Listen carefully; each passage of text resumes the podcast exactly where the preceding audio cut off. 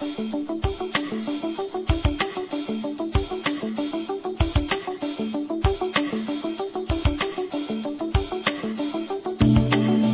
to the program, The Spirituality of the Catholic Church, as Father Paul Keenan teaches on God and man and the Catechism of the Catholic Church. And now, Father Paul Keenan. I'm Father Paul Keenan. I'm Assistant Director of the Office of Communications at the Archdiocese of New York. It's a pleasure to be with you once again as we discuss together and share together the spirituality of the Catholic Church particularly as it is found in the Catechism of the Catholic Church and what that catechism reminds us of about ourselves, about our church, about our faith, about our world, about the mission that we all have to make this world a better place, and above all, what it reveals to us about the God who loves us so much and who is such a wonder in our lives. We are to the point of talking about that section of the Creed where in the first part of the Catechism, where we talk about I believe, we believe, and what we believe, because remember, there is content to our belief, um, both content and and direction to our belief. It's not just uh, we believe in general. Oh, please give me something to believe in. We say sometimes, and and yet something to believe in just won't do. We need something definite. We need something concrete. And our creed, whether it be the Nicene Creed or the Apostles' Creed, the, the creed we say every day with the Rosary, or the creed that we say on Sunday at Mass most of the time, wh- whichever creed we're using, um, it does something for us. It gives us content. There is content to our belief. We believe in God the Father Almighty, and we believe certain things about Him. We believe in Jesus Christ, and we believe certain things about Him. And a little later, I believe in the Holy Spirit, and I believe certain things about Him. So our faith, our Catholic faith, gives us content, but I said it gives us something more. It also gives us a sense of direction. Because this faith, if we take it at its ultimate point, at its deepest point, this faith of ours is not just a compilation of statements in a book. It is that which gives our lives depth and dimension and direction and beauty. I mean, I'm holding in my hands right now the wonderful Catechism of the Catholic Church, and it's a wonderful book. But my faith is not just the truths in a book. I mean, I'm glad these truths are here because you and I need to know what it is we know as Catholics, what it is that Catholics know.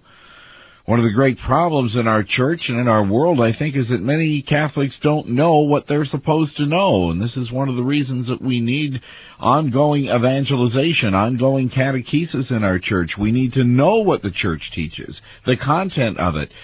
But our faith is much, much more than content.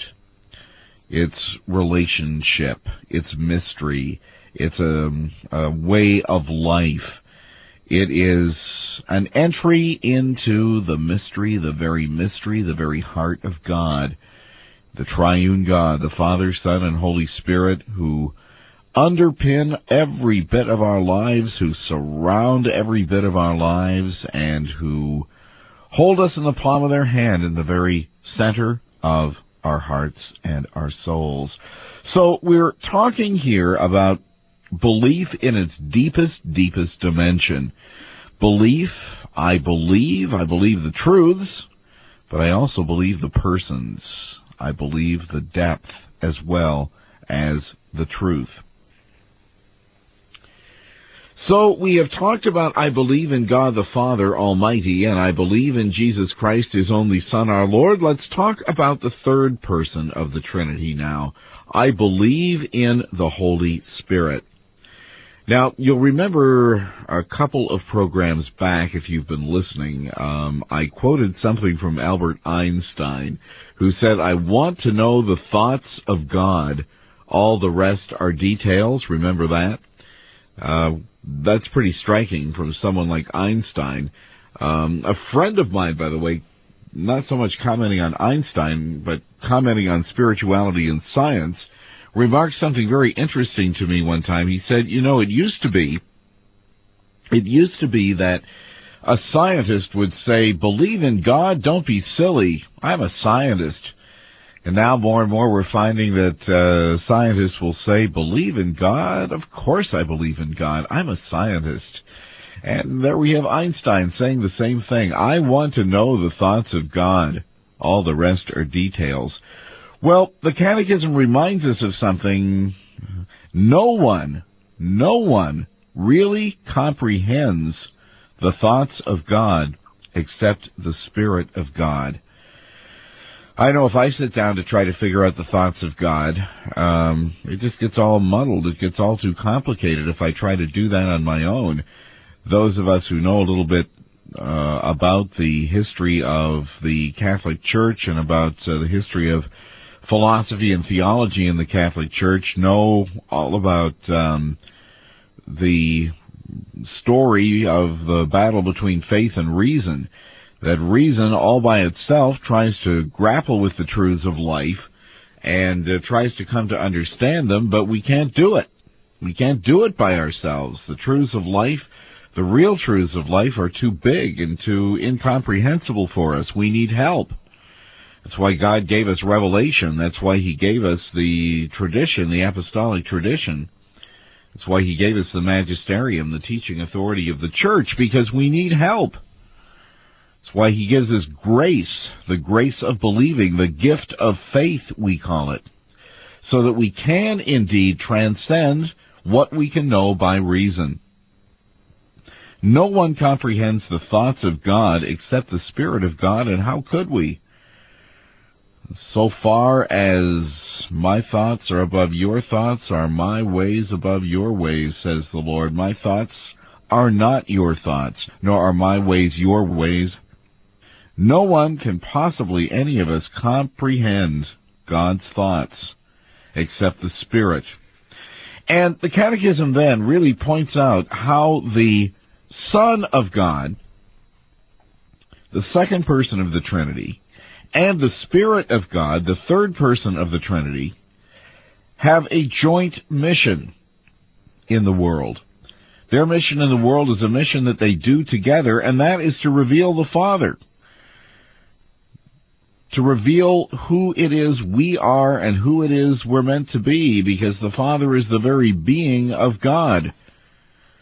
The Son reveals the Father, and the Spirit reveals the Father. They have this as their joint mission.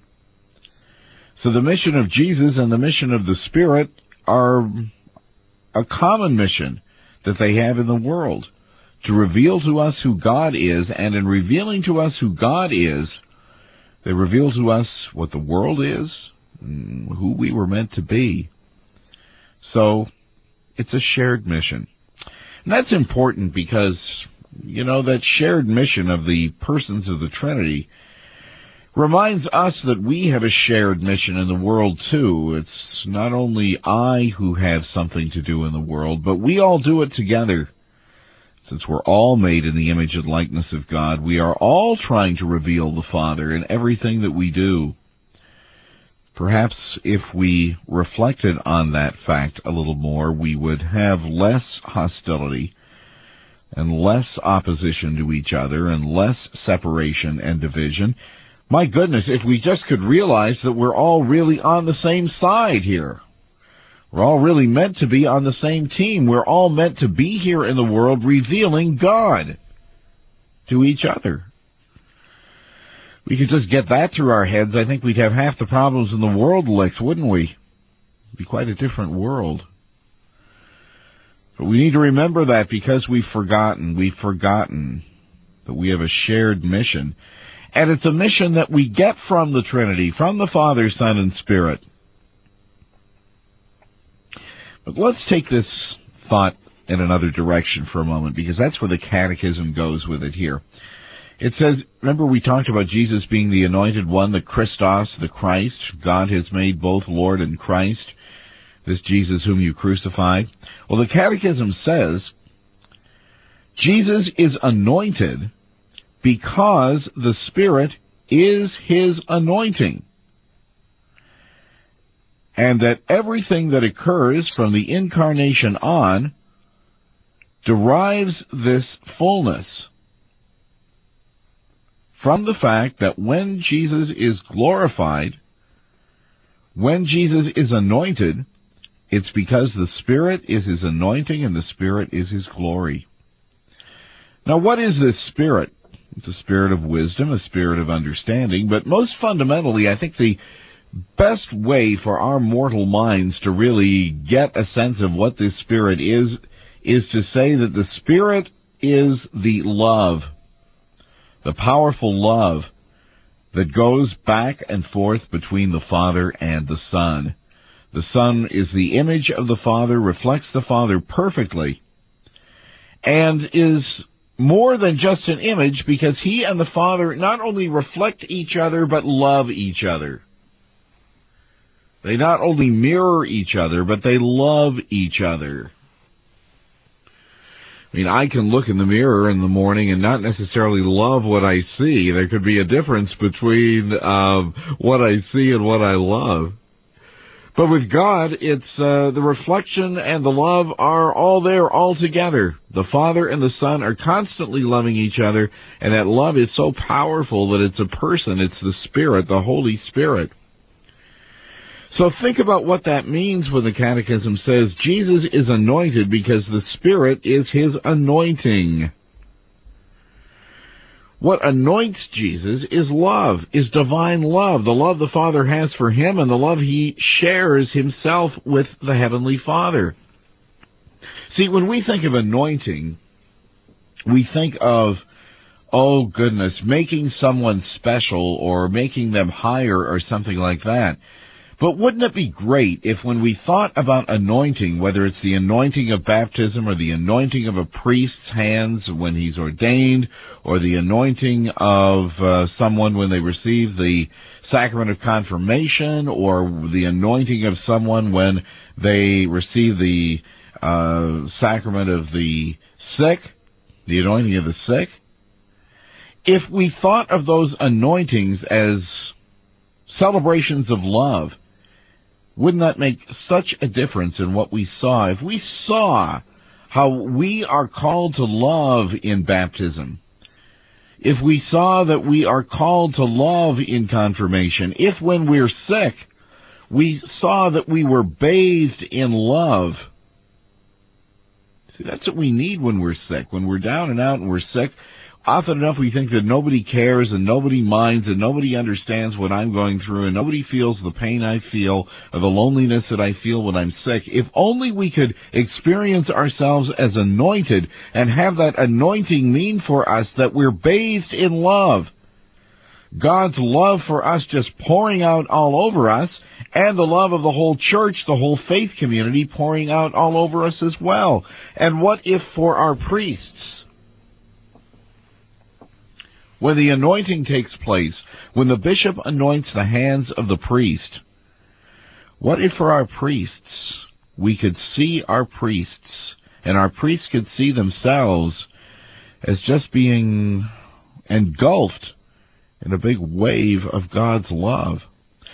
And if we realize that the meaning of the priesthood, both I think the baptismal priesthood that we, we all participate in, and the special priesthood of the sacrament of holy orders, if we could just see ourselves as like out in the ocean and we're engulfed in this big wave of love and we let it wash over us and through us and out beyond us to all over the world because the wave goes right back out again to all over the world. If we could come to see ourselves and to understand that when we speak of ourselves as being anointed or when we speak of others as being anointed, that's exactly what we're talking about.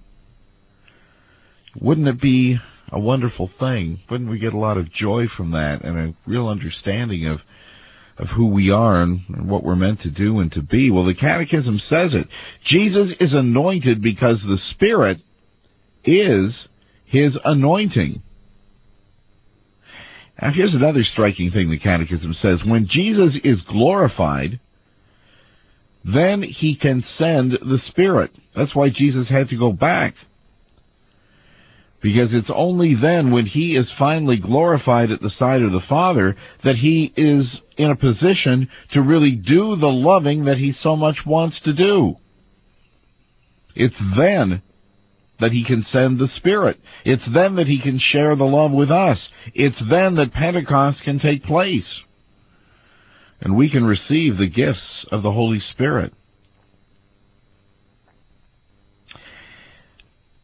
There is something very special about the Gospel of St. Luke, I think. It's probably in all the Gospels, but I see it very, very especially in the Gospel of Luke, that whenever something happens, say later on in some of the later parts of Luke's Gospel, there has always been some kind of sign that it was going to happen earlier on in Luke's Gospel.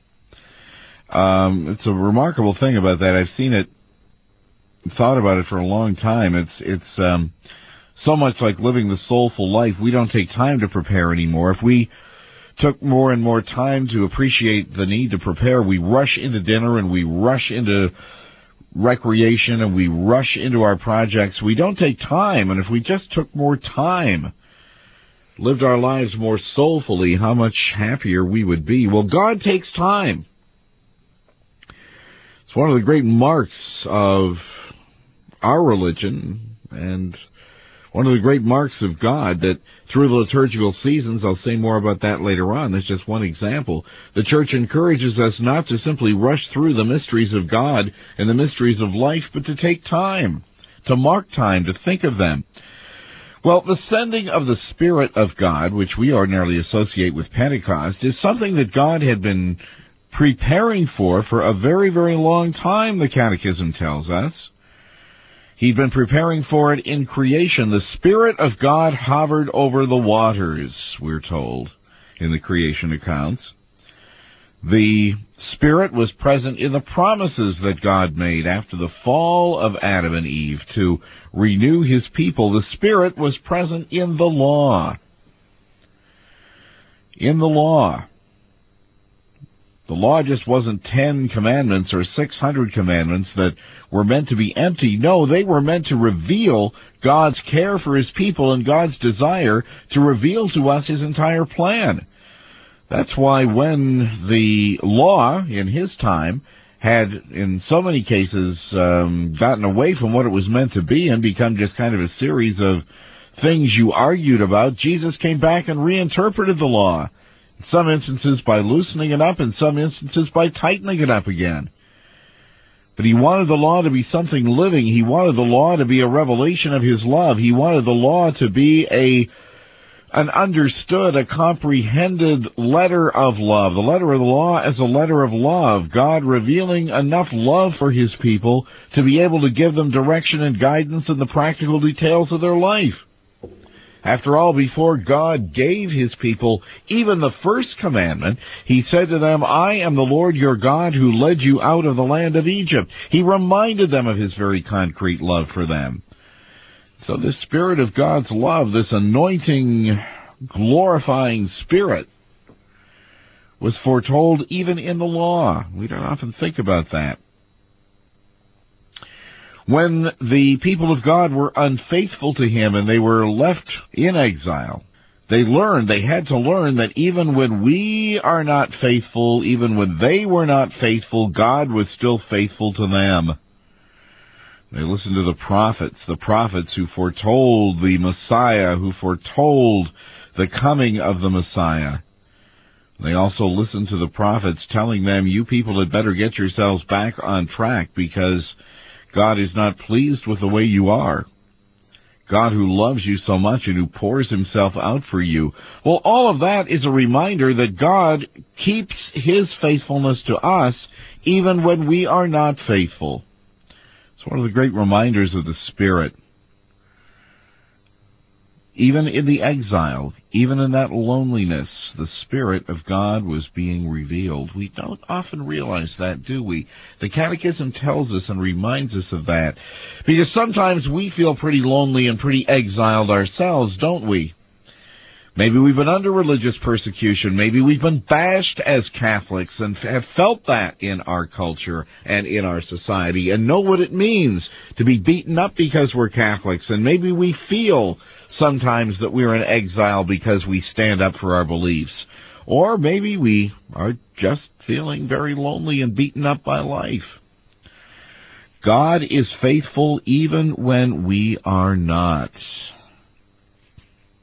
Certainly faithful when we are, but even when we're not, God is faithful. Something for us to remember. God is faithful.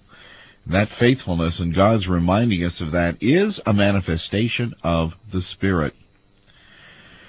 The whole period of waiting for a Messiah was the manifestation of the Spirit. We can't even wait for God without His help. Did you ever stop to think about that? We can't even wait for God without His help. That's where it's gotten to. That's where we are. We need that Spirit there. Otherwise, how do we know what we're waiting for? John the Baptist, a wonderful, powerful manifestation of the Spirit. Precursor of Jesus, a prophet and a Baptist, a baptizer. The Annunciation, the angel Gabriel coming to Mary to invite her to be the Mother of God, that was a manifestation of the Spirit. And then, of course, the incarnation, the coming of Christ Jesus, the entire mission of the Son and the Spirit in the fullness of time, the Catechism says, is contained in this, that the Son is the one anointed by the Father's Spirit. Since his incarnation, Jesus is the Christ and the Messiah. The Son is the one anointed by the Father's Spirit. And remember what that word anointing means here. It means love. If the Spirit is the one who anoints and the Spirit is God's love, then the anointing is God's love. Nothing more, nothing less, nothing else. And from Christ's death on, the mission of Christ and the Spirit goes on and on in the mission of the church. As the Father has sent me, Jesus says, so I am sending you.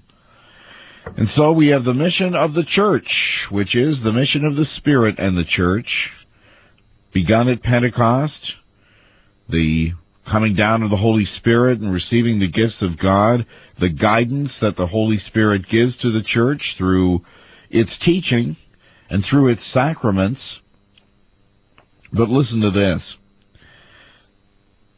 The church, the Catechism tells us, is not just an addition or an extension that God puts on his mission. You know, like he finished the mission and he then kind of thought up the church as an extension. The church, the Catechism tells us, is the sacrament of Christ and the Holy Spirit's mission in the world. The church is the sacrament, the outward sign instituted by Christ to give grace, the living sign that makes happen what is signified. The church is the living means through which the mission, the anointing of Christ, sent to us in the Spirit, is brought into the world.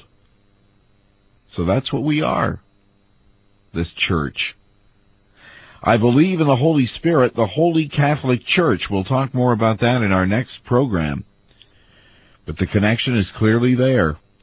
Through the Church's sacraments, Christ communicates His holy and sanctifying Spirit to the members of His body. Part two of the Catechism, when we get there in just a couple of weeks, we'll say more about that the morality of the church that we have when we hear the Word of God, hear the laws, the laws of Christ, the laws of the church. They're the guideposts, the signs that God gives us of where we're to walk and where we're not to walk. Those are part of His loving care for us. Those are part of that anointing mission of Christ and the Spirit in the world. They're part of the church. That's going to be part three of the Catechism when we get there in a few weeks. And our ability to pray. The Spirit, too, prays for us in our weakness, for even when we do not know what words to say, the Spirit groans within us, gives us the words that we do not have in and of ourselves.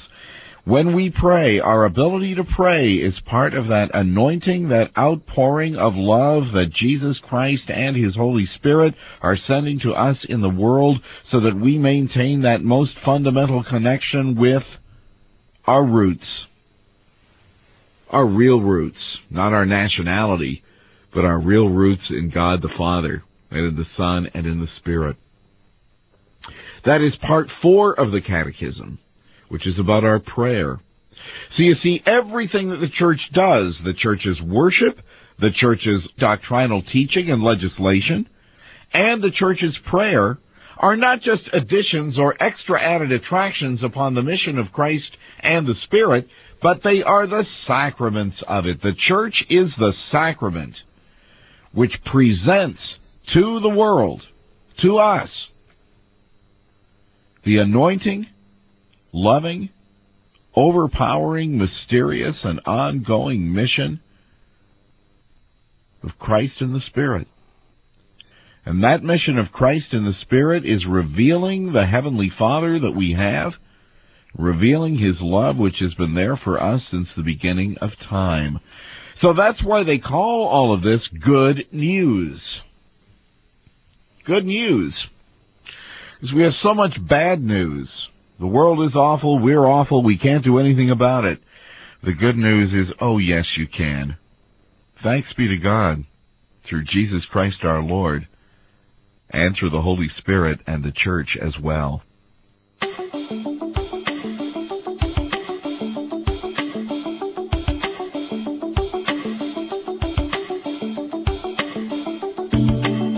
You for joining us today for the Spirituality of the Catholic Church with Father Paul Keenan. You may write to Father Keenan in care of the Office of Communications, Diocese of New York, 1011 First Avenue, New York, New York, 10022.